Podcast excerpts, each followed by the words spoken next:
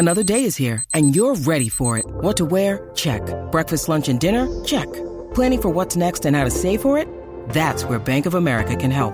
For your financial to-dos, Bank of America has experts ready to help get you closer to your goals. Get started at one of our local financial centers or 24-7 in our mobile banking app. Find a location near you at bankofamerica.com slash talk to us. What would you like the power to do? Mobile banking requires downloading the app and is only available for select devices. Message and data rates may apply. Bank of America and a member FDIC.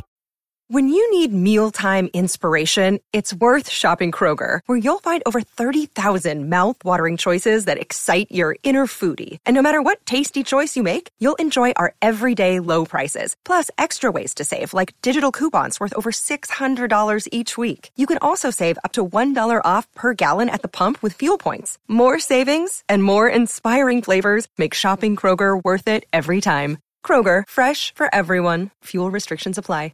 Hey guys, it is Ryan. I'm not sure if you know this about me, but I'm a bit of a fun fanatic when I can. I like to work, but I like fun too. It's a thing. And now the truth is out there. I can tell you about my favorite place to have fun Chumba Casino. They have hundreds of social casino style games to choose from, with new games released each week. You can play for free anytime, anywhere. And each day brings a new chance to collect daily bonuses. So join me in the fun. Sign up now at chumbacasino.com. No purchase necessary. Group. Void were prohibited by law. See terms and conditions. 18 plus. Welcome to Heart and Hand, the Rangers podcast, the podcast that definitely doesn't steal ideas from other podcasts when it's got a quiet week. This week on Heart and Hand, what happened when?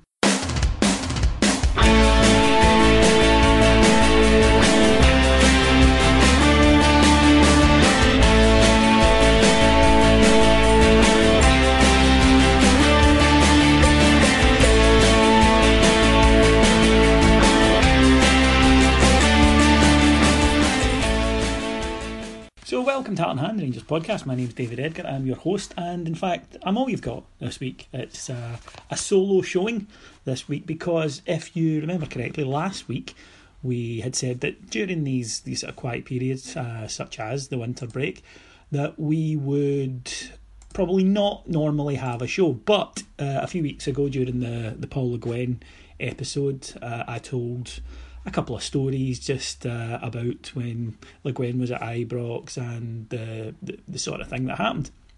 And what the suggestion was was if you guys liked it, which you seemed to do, and got in touch saying, could you do something like that in the future? And I thought, well, this week there is very little for us to talk about. Um, it was a friendly in Germany. It was very cold. We played a very good German side and they beat us. So you know, not not really much to go on there. Um, anyone who's expecting anything else, by the way, come on, you know, seriously, you're expecting us to turn up and hammer uh, a side that's technically miles, miles, miles better than us. I mean, that's talk about run before you can walk. That's a way, way down in the distance, guys. So the, the match uh, didn't cause as much annoyance at Heart and Hand Towers as it, it seems to have done in other places. But uh, yes, rather than just go, you know, lazy bastard loyal and have the week off like we usually would, what we decided to do was to ask you guys to to send us in questions that you might have had about the time that that I was the spokesman for the Rangers Supporters Trust and active in, in what we called fan politics and you know, fan activism and whatnot. And if we didn't get any questions, uh, I could have had a lovely week off, but unfortunately we did. And I'm going to do my best over the next wee while to answer as, as many of them as I can and to do so as honestly as I can. I, I think that the statute of limitations in terms of uh, in terms of keeping stuff back has now passed. So I'm just gonna to, to get on with it. I've got a list of your questions here, and uh, if it's not entertaining, it's kind of your fault for asking the wrong questions. So that'd be the way I would look at it.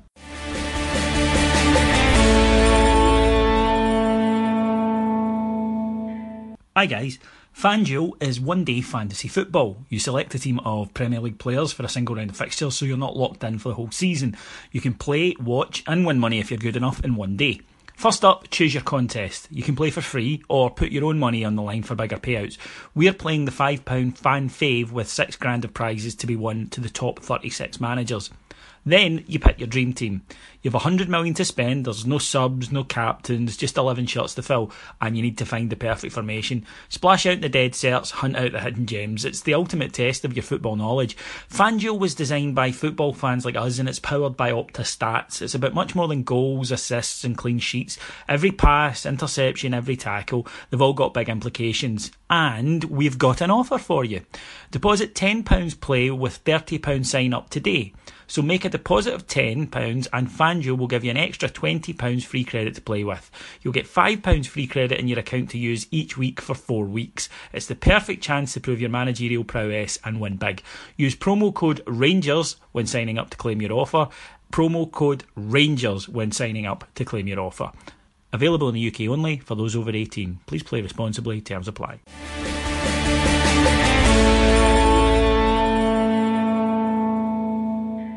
Okay, first up is a question from Colin Hector McPherson. That's fantastic name, Colin. I mean, that is the most Scottish name ever. If you are not a walking brand of shortbread, then you've missed your calling in life, my friend.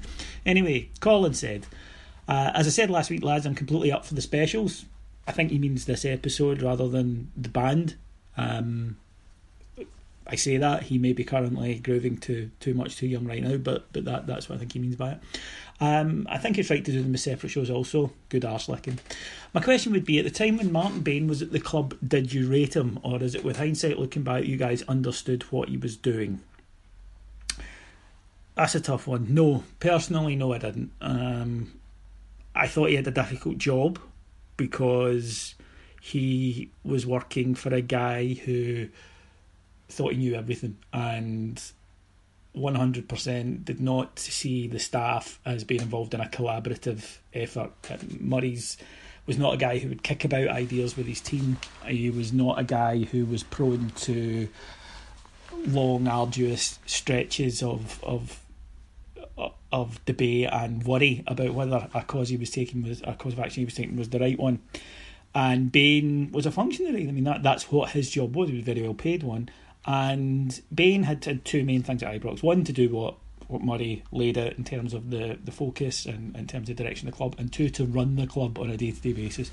Now, where I will give Bain credit was it became increasingly hard to do that over the years due to cuts, um, due to staff leaving and not being replaced, etc. And and Bain did a good job at that, and he did. And when Murray left, um, Bain was part of, and where he does deserve credit Bain deserves uh, a lot of credit for. He was part of the team with with uh, Alistair Johnston, part of that board, who reduced the debt significantly, and were continuing to reduce the debt. And they also recognised the dangers of Whyte. Again, you can ask why why Moran didn't speak it more uh, more directly than they did at the time.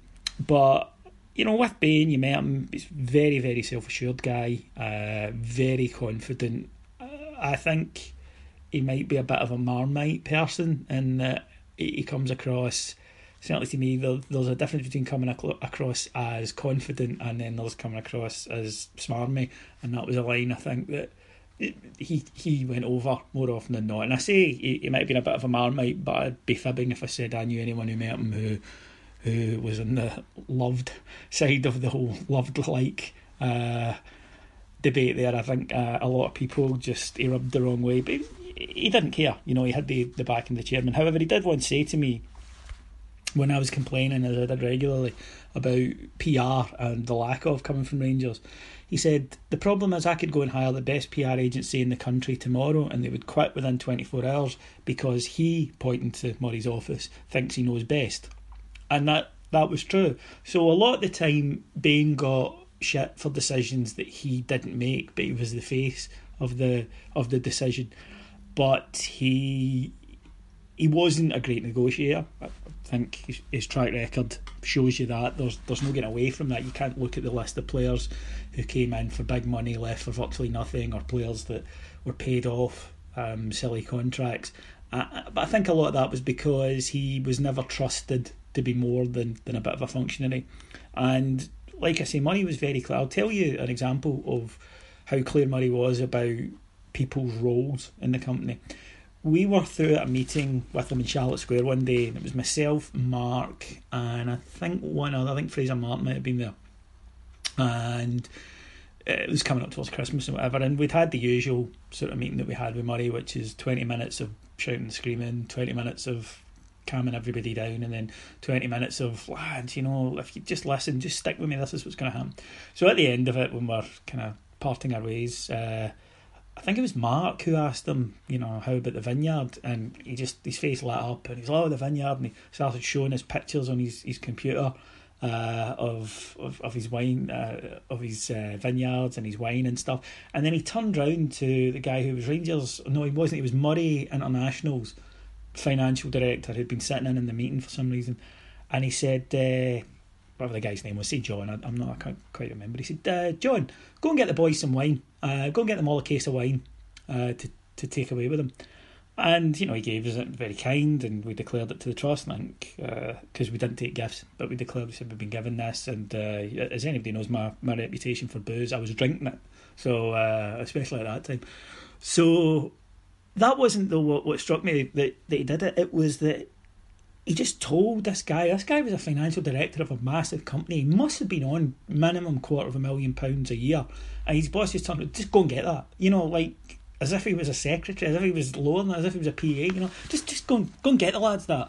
And this guy comes tripping back in. I thought, Jesus, and I couldn't imagine any other company where that would happen. If you spoke to a guy that senior, even as the owner, even as the boss, that that, that would fly. But but such was such was Murray's command over the over the situation.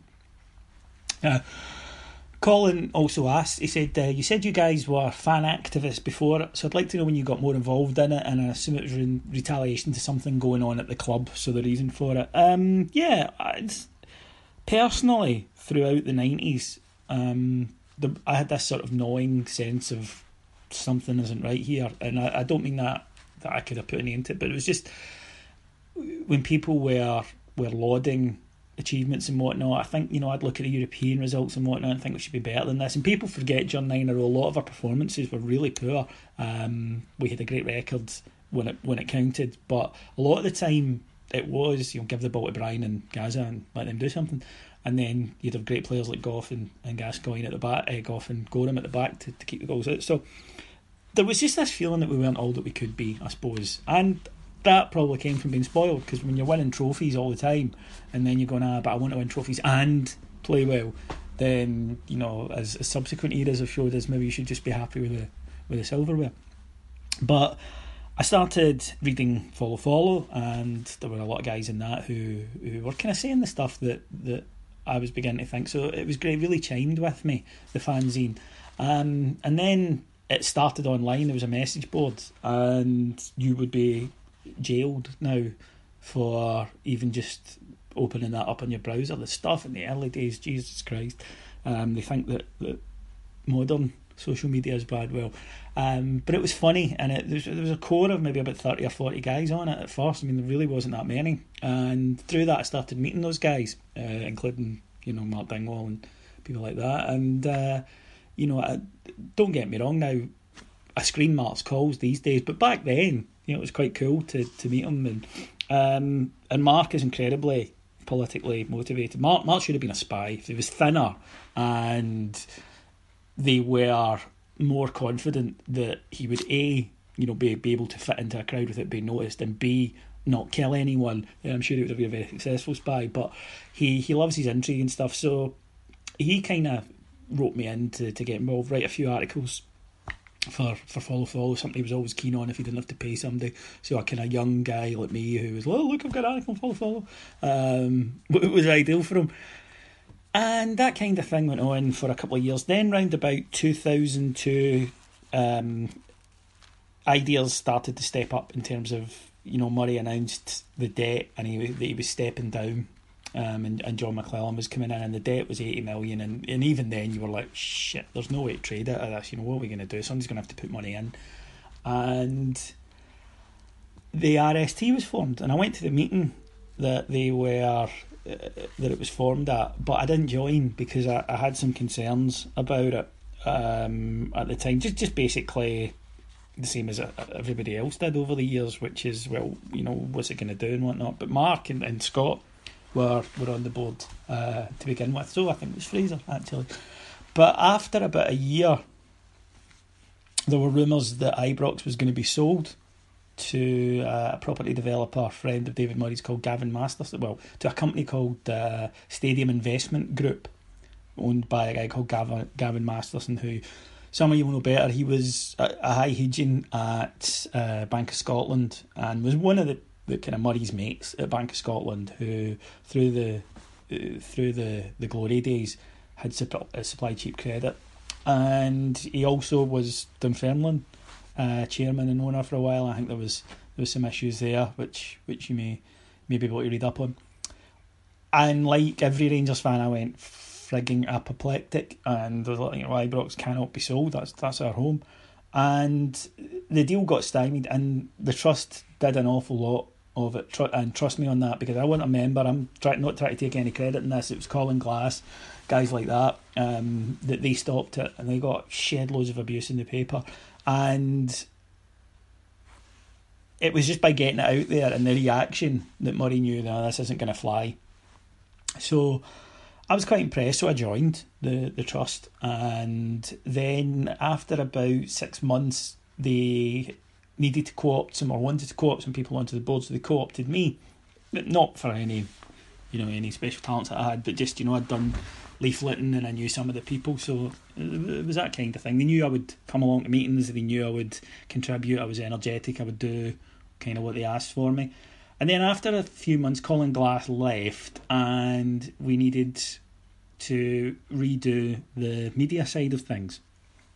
And Stephen Smith, who is an experienced political and has worked in years and years and years uh, in politi- uh, political activism and trade union and whatnot. So Stephen was going to run it, but he lives in England, so they needed somebody who could be available quite quickly to do media work up here. And you know, I was that guy. Um, I was mouthy and confident, and that was that was the reason that I get put forward. And so that that was how I got involved in it. Um, next question, William Ross would like a bit more insight into some of the shitehound journalists you have had to deal with over the years at the trust and beyond.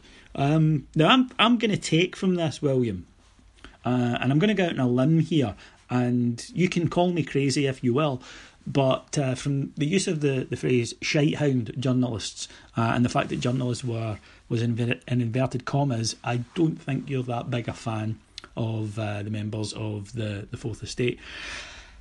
Aye, um, some of them were were pricks, and some of them were absolutely brand new. I, I would break it into um, that there are three types in the main uh, of Scottish football journalists that, that I dealt with. The first ones were guys who were old and bitter, and they hated everything to do with Scottish football. They hated their job, they hated their life. They, you know, just could not be asked with fans or people or anything, and it just lost all glow for them. The second category were the guys who took it too seriously, who kind of, you know, thought they were maybe the, the, the starring in their own version of all the President's Men, and you know, running around breaking important news such as you know player X has got a thigh strain and will miss the trip to Love Street on Saturday.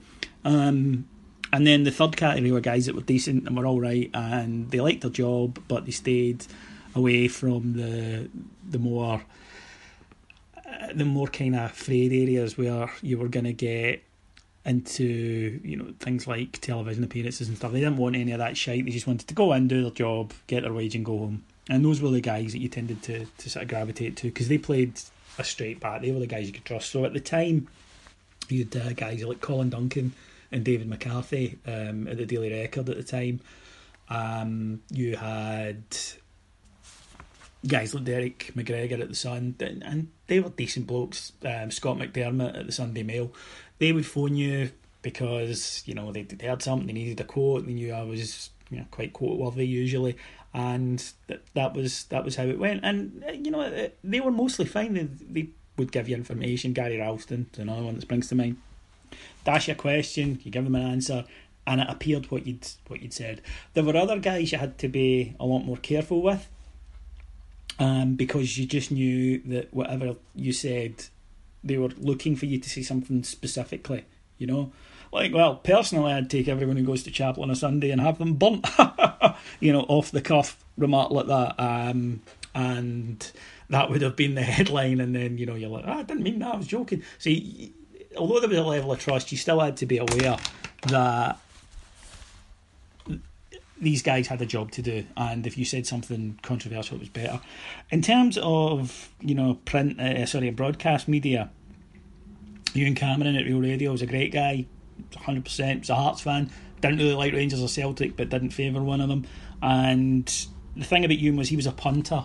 You know, he, he wasn't a journalist, uh, which is why all the other journalists hated him because he was just a punter. So he didn't see fans as being these idiots that you had to pay lip service to. You know, he, he got on with his he got on with his job and he, he was quite happy to give us a platform. This is going to sound surprising, but one of the most decent guys I dealt with, I thought at the time, was Jim Spence at the BBC, who was nothing but a gentleman to me, and that's why it really surprised me all the stuff that happened uh, you know between 2012 onwards. Because up to that point Jim was really solid decent guy. Um, never misquoted never used something in the wrong way. Was a Dundee United fan. Again didn't seem to particularly care about the old firm one way or another. And whether it was not it was somebody got in his ear or something happened afterwards that made him so better to Rangers I genuinely don't know but he was a decent bloke. Um, and I remember an incident years ago um, with off the ball. Um, I had uh, there'd been some some controversy about something Stuart Cosgrove had said, and I think Frankie from Gersnet had had been in contact with him, and he was genuinely surprised. I think to see how Rangers fans viewed him, because I think that they saw themselves as being quite anti-establishment, and we were saying to them, "No, no, no, you're joining in with the witch hunt on us. You know, that everyone's coming to to get fired into Rangers. And remember, this is before 2012. And you guys have signed up to it, and you're going in that. You're not anti-establishment. You are the establishment. You know, you're just you're just running with the hounds, man.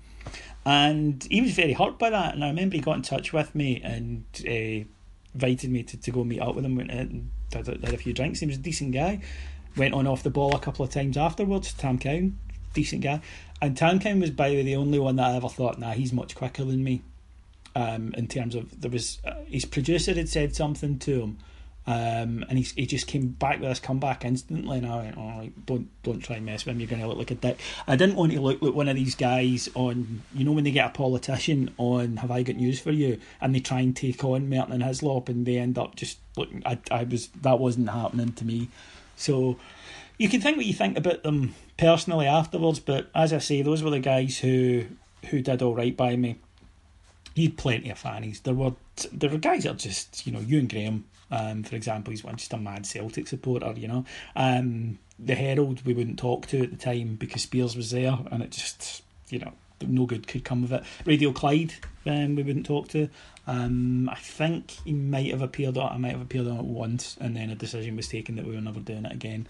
But um, Peter Martin though does deserve a wee a wee bit of, of space of his own that he once got in touch with me, phoned, and he said because uh, Celtic had drawn AC Milan, and Peter Martin never phoned me because he knew we wouldn't appear, so I was surprised. Um, but he phoned and he said, uh, David, no, no, we don't want you to come on, but it's just Celtic have have, uh, have drawn AC Milan, and uh, we were wanting to know, you know, like why didn't Rangers get many tickets for the San Siro the last time? And I went, what were we played Inter? And he went, yeah. I went, because they were playing behind closed doors. Goes, oh, were they? Are you sure? Uh, yeah, I'm bloody positive. And he said, "All right, okay, thank you." And I'm like, "Did that just happen?" Um, I don't know, you know, and it, I mean, this wasn't like 10 years after. We played in, in 2006, 2005, 2006, and this with 2007. So, uh, yeah, I was glad I could help him out, um, put it like that. But, so that that was my sort of journalistic love ins. And, uh, Spiers, you know, everybody knows I, I didn't rate the guy very highly, uh, which was fine because he rated himself quite highly. He just never got it. You know, he genuinely, I think, going back to to the phrase "useful idiot," he just didn't get that the people that were puffing him up were not his friends, and the fact that he had decided he was going to take on this cause. You could see when he spoke the light of of intelligence was gone from his eyes, and instead there was a sort of burning light of the zealot, and he was going to rid Scotland of sectarianism by picking one side of the debate. And you know, no, that that's like saying you're going to stop war by killing one of the armies. It, it doesn't work like that. But he, he just never got it. And uh, God love him. I think he, I think he fancied himself one of these. Uh, Patrick Barclay, William McIlvanney guy, Hugh McIlvanney guys who was going to go off and write for the Times or the Guardian, and it never happened. And he was always stuck in Scotland. Suspect that that might have played a part in, in, in the bitterness. And then, of course, there was there was the thing with Murray, um, the fallout um, where he'd been banished from the land of succulent lamb, and that that was what he said it was some Damascene conversion to, to hate and bigotry. You know, to like twenty years into his career, he suddenly noticed that Rangers fans sung the Billy Boys, and I, I find that hard to believe. It was because he he fell out with Murray, um, and Murray could pinpoint the exact day when it happened. Um, so yeah, that, that that was my experience with them. But as I say, there's some good guys out there.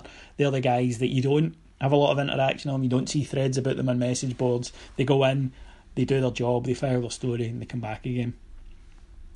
Scott Craig, hi David. Thanks for taking this idea on board about stories from the old days. Would love to hear more about the interaction with Murray and insight into the days we threw money around to get top players. Um, it was kind of over by the time I started to deal with them. Um, the last big summer of spending was probably 2002, and I didn't start meeting regular Murray till about 2004. So he cut a kind of frustrated figure about that time because Murray loved making deals. Absolutely loved, lived for it. Um, listen, if Rangers hadn't have, have hit the, the financial buffers the way it did, he'd have left anyway with transfer windows. He'd only have worked January and in the summer because that was, was what he loved doing. He loved buying players. Um, wasn't really bothered about selling them, left that to other people, which is why Top Dollar wasn't done, and and he loved going in and um, throwing down cash, and especially if it was someone else. He, he, he used to refer a lot back to the Gordon Durie deal, and I could never get my head around it when you thought some of the deals that the guy had done, and then I realised why it was Alan Sugar, and he'd beaten Alan Sugar down in price, and that's why he was so proud of it. Uh, the other one was was Colin Hendry, I think, think's a famous one, and people go, you know, and I asked him this one time, I was like, did Advocat want him? And he went, nah. He said, uh, but I did. I thought, you know, he would be he'd be ideal for us. Um, but obviously it didn't work out. So total Murray Murray signing. What was he like as a person? He was impressive. Um, he's uh, certainly back then he was big guy um, physically top half because he refused to use a wheelchair. He used crutches even though his doctors told him to use a wheelchair and he wouldn't. So he, he had massive upper body strength and he worked out a lot. And he was just a guy who commanded the room. He was just a guy who was used to, if he told you something, he expected it done. I think over the years, the problem was, as you saw what eventually happened to Rangers, what eventually happened to his business empire, what happened was he was so used to that that nobody ever challenged him. Um, we used to joke that whenever we would disagree with him, it almost physically hurt him because he was just so not used to it. And it was like he's one of these guys that were if everybody would, you know, his heart is in the right place. If everyone would just shut up and do what I tell them, then it'll be all right. If they would just listen to me, then everything would be okay. And then all of a sudden he does coming along and saying, actually, it's not okay. And he can never get his head round, okay, it's going badly now, but it went well before. So come on. And in any other business that might be acceptable, I doubt it, but it certainly wasn't with Rangers. And he used to give it the, you know, he used to give it the whole kind of, ah, you weren't complaining you weren't complaining when we were winning 9 in a row. And I said, Well, Mr. Murray, no offence, that's a wee bit like a dad giving his kids loads of Christmas presents that he can't afford. And then you know, they play with them on Christmas Day and the bailiffs come round for them at the end of January and the Waynes are crying and he says, Well, you weren't complaining on Christmas Day. You know, you, you have a responsibility. You're the custodian. You're never tired of telling us this. It's your job to uh, to look after the farm, and you haven't, and uh, people are coming to burn it down. And by the end as well, he was just sick of it. He just wanted out. He should have left, I think, in two, 2000. He should have sorted out the debt and buggered off with the benefit of hindsight. He tried to go in 2002, of course, and the bank made him come back and say, no, you have to sort this out. Um, and he whether he likes it or not, he dragged Rangers into a position from which we were unable to recover with it, the pain that we went through of demotion. and that's unforgivable. And I know some people who, who do believe in the well, we had a good Christmas day before before the bailiffs came. Uh, school of thought will will defend them and whatnot, but David Murray did more harm to Rangers than anybody, including Jock Stein or anyone else you want to name, because he allowed the unthinkable to not only become thinkable but to become probable and then to actually happen. And he can blame Craig Whyte all he wants. He was too clever to be duped by Craig Whyte. And he allowed Rangers um, to be dragged into the morass of his own businesses and, like his own businesses, eventually to sink.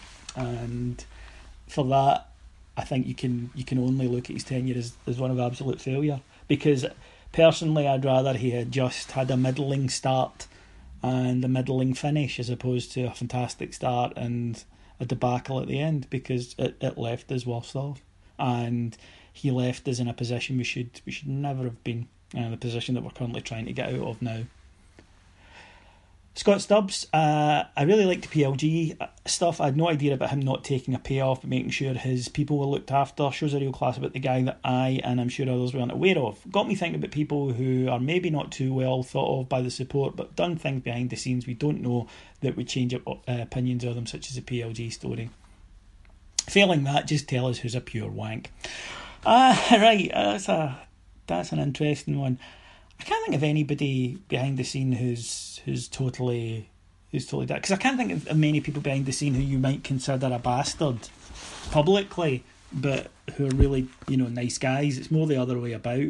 Um, I don't really think it's fair to, to, to call them out on that. There are there are guys that you think are good guys that are fantastic guys. Um, Bomber, for example. Um, Bomber's everything that, that you would want him to be. That's that's what's amazing about him, and, and yet none of it's false. He's just Bomber. He's just a brilliant guy who loves Rangers. Um, just a, a, a really crack bloke. Um, Walter Smith is terrifying. when Walter, when he wants to, can ooze malevolence, and uh, yeah, Walter would be a guy I'd hate having meetings with because it was really hard. Murray, I could just about, you know, muster up enough confidence to tell what I thought. But Walter was A, Walter, and B, could kill you with his thumb if he decided to. So that was that was always a thing. But I, I can't think of anyone, you know, off the top of my head who I had a dealing with that left me really disappointed because I didn't really expect a lot from a lot of them. A lot of these, the, the players, by that I mean a, a lot of them are young guys. Um, what was disappointing was during that that none of them would criticise Murray, which if they had done might have given more momentum of trust, and who knows. Um, there's a loyalty to Murray from all of the the ex players that I find incongruous. Um, that yes, he gave you good times. I, I suppose you could commend him on the loyalty, but that then got into the area that I always felt was your loyalty to Rangers or to David Murray, and for a lot of them, it was David Murray. Um, although in in their defence, David Murray couldn't he couldn't see that there was uh, a credit card's worth of difference between him and Rangers. He thought it was one and the same. So maybe they they buy into that theory. I don't know. Ignatius O'Reilly um, on Twitter said, looking back, what peripheral people were unfairly judged during the period and what Rangers men let us down? The last couple of years, Bain was unfairly judged, and the last couple of years, Alistair Johnston was probably unfairly judged because they really, really did their best to get the debt down and won against Craig Whyte, and that should never be and, and hold everything together and that shouldn't be forgotten. What Rangers men let us down? If I was being harsh, I'd say basically everyone but Bomber, because we needed an army. Uh, and Sandy Jardine. Sandy Jardine always did his best.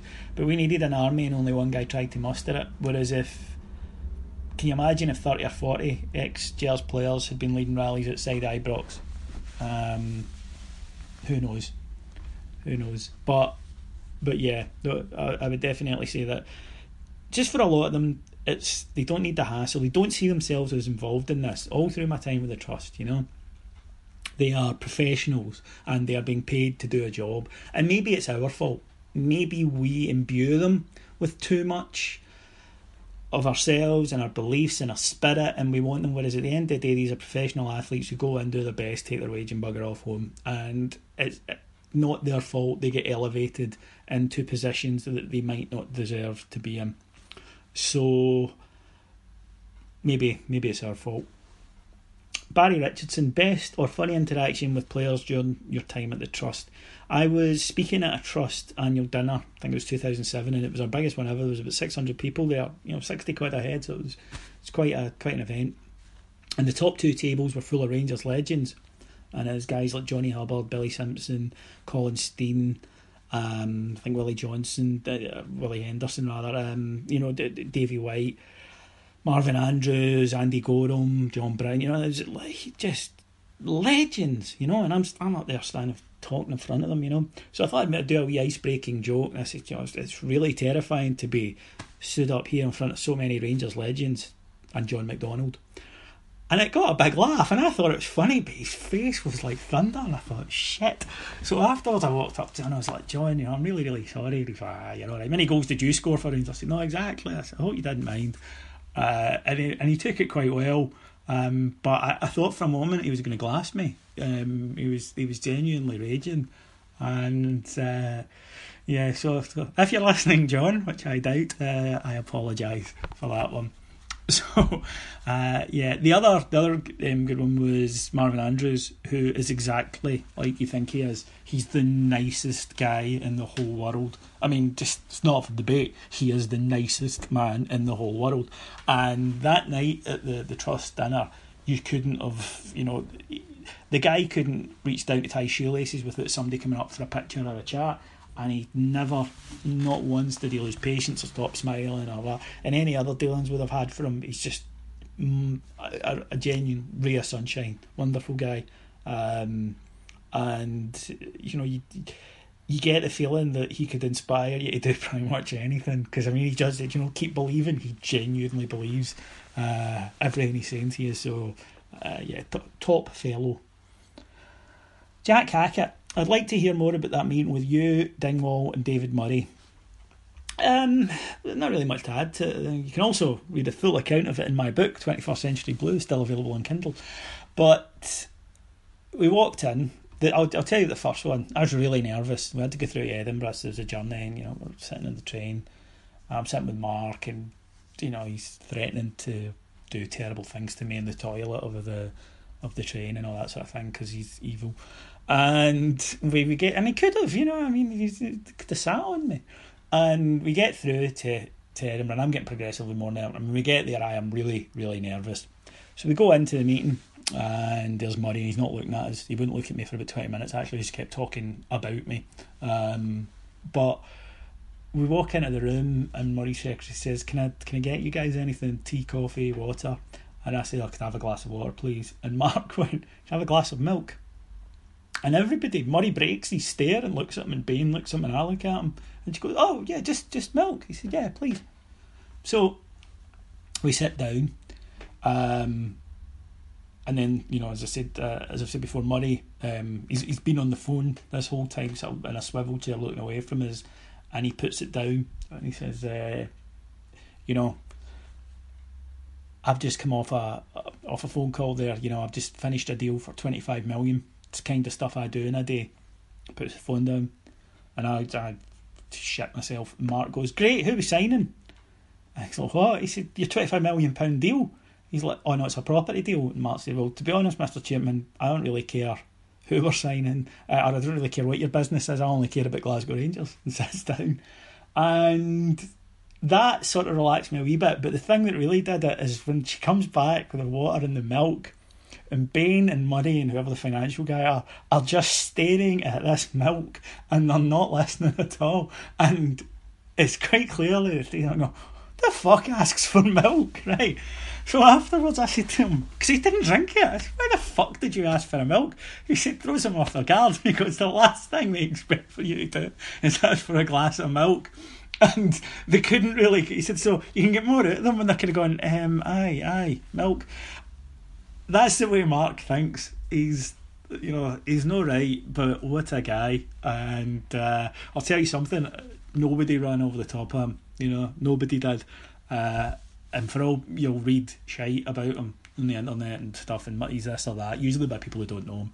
Um, Mark has done a hell of a lot more for, for Rangers and for Rangers fans than, than anybody you might know. And uh, he loves the club deeply uh, and don't ever be don't ever be fooled by that. Graham Roy, what do you feel about the way that Club Murray dealt with Spiers' attacks on our fan base, mainly the Billy Boys, and do you think there was a turning point the way our fans are treated by the media? I think he dealt with it appallingly. Um, I think it was a dereliction of duty, and I told him that at the time, and I said that. And I've always felt that with Murray, it was a sort of Faustian pact with the press that was don't look at my businesses and you can say anything you like about the club, don't criticise me, and you can say anything you like about the club. And that's what happened because people who didn't like Rangers couldn't really attack us when we were running things in the park couldn't really attack us for uh, the, the way that at the time it looked as though we were run off the park. But they could attack the fans, and that's what they did. And Murray was going to let them. So you know when that became clear, uh, that that that was what was going to happen. Then then that was what happened, and it was just an unfortunate side of Murray's personality that, for, for whatever reason, he had no interest in defending the fans. Secretly, on a lot of the subjects, he agreed with them, you know, that, with the attacks. So that was maybe one of the things behind it.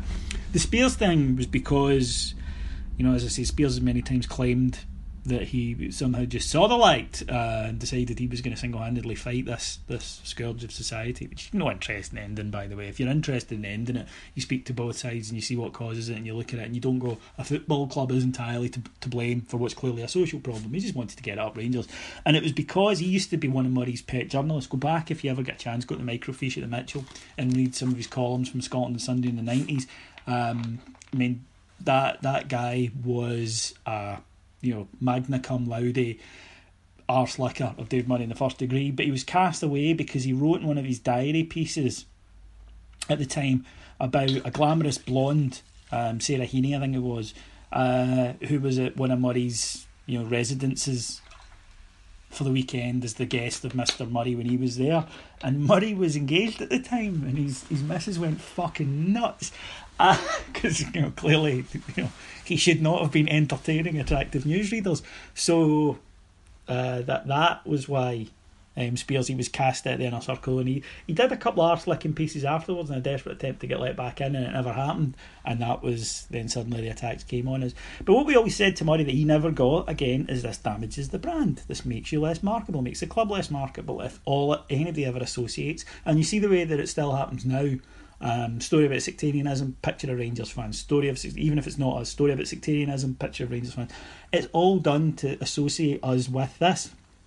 And if you look at the way that we've been dehumanised as a group, that we can just be referred to, to the point where you just knew after the game against Hibs in the Scottish Cup final, they would find a way to either limit the blame on Hibs or pin the blame on us. And within seconds, they were trying that.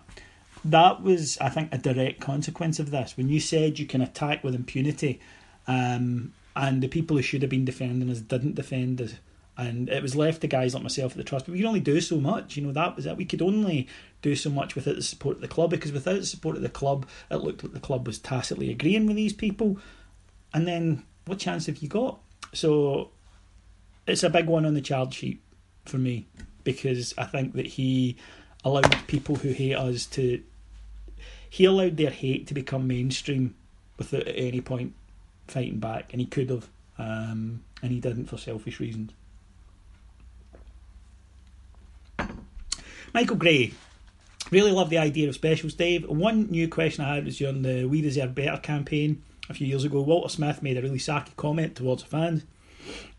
It seemed to be implying shut your mouth, you don't know better. Uh, I then think about McClelland's comment at the AGM that fans were in charge, the debt would be even bigger. During your time, where when did you feel this dismissive attitude toward the fans start? Do you have any other examples of this in your dealings with Murray and Co? And finally, are you confident the treatment won't happen with the current board? Right, I think we'll finish up with this because I've been rambling away for a while and uh, so that's quite a lot, so we'll, we'll end up with this.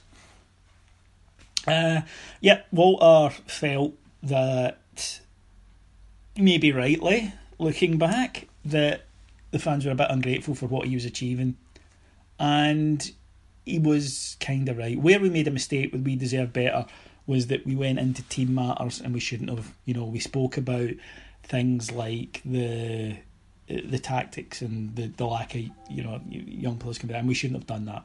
That was a mistake on our part, and uh, I I would be the first to admit that. So he had a point. He was working miracles, and he was doing it with I mean one hand tied behind his back, both hands and both legs shackled.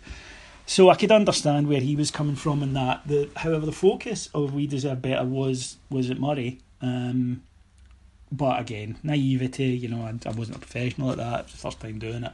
That I gave him an out, and I gave Murray an out with the, the you know, the stuff about the, the team.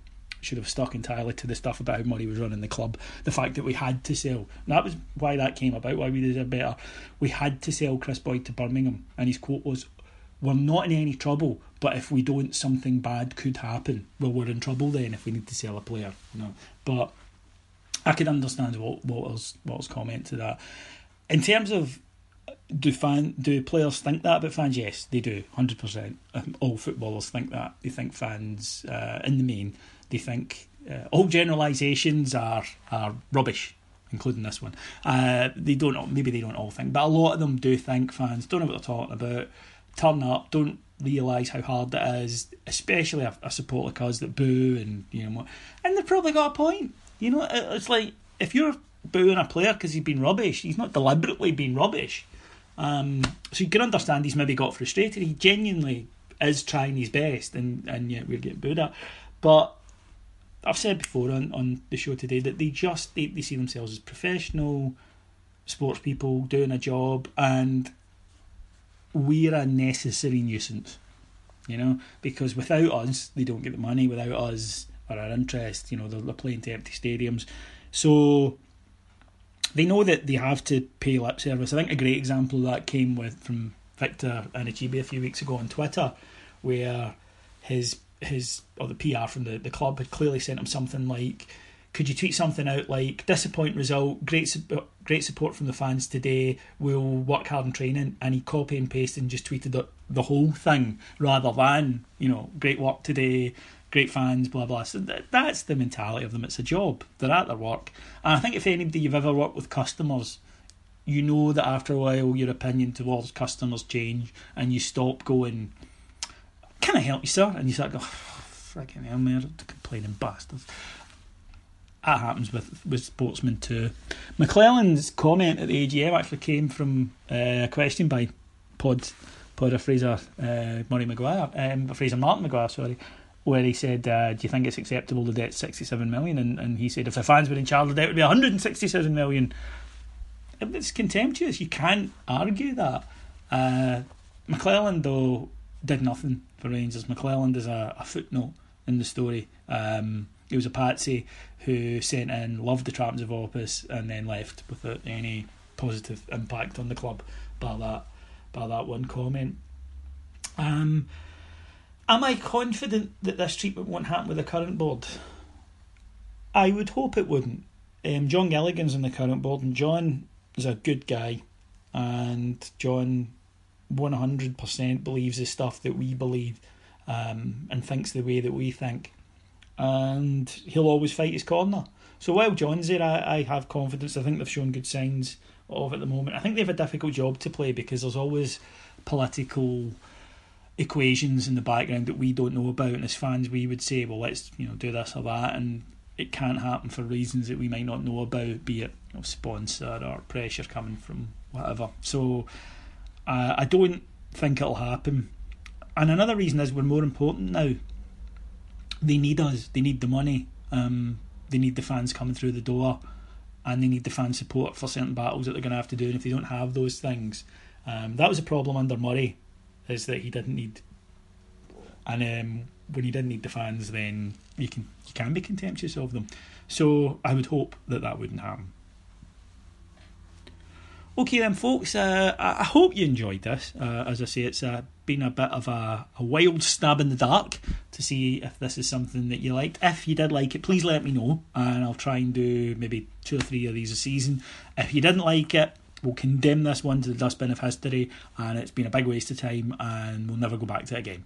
So it's entirely down to you. Let me know where you can let me know. Uh, you can get in touch with me uh, on the Twitter. It's at ibroxrocks. You can also follow Scott uh, at Scott at Heart Hand and get in touch with us there.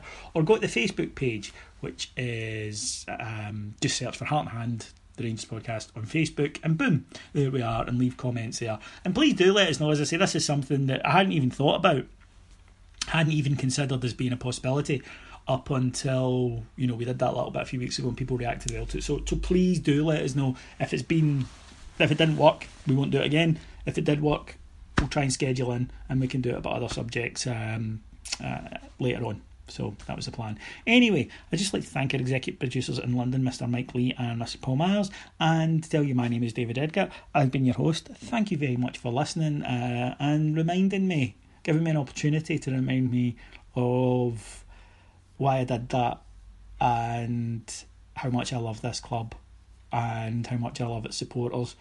And do you know what? Did a lot of things wrong. A lot of it didn't work, but when I get to the pearly gates and you know St Peter's standing there wearing the classic CR Smith 85 86 top, and he says to me, Yo, what did you do for the Rangers, son? I can honestly look him in the eye and say, Well, do you know what? I did my best. And I can go to bed at night and have a have a contented sleep based on that. Thanks very much. Speak to you again next week. Bye.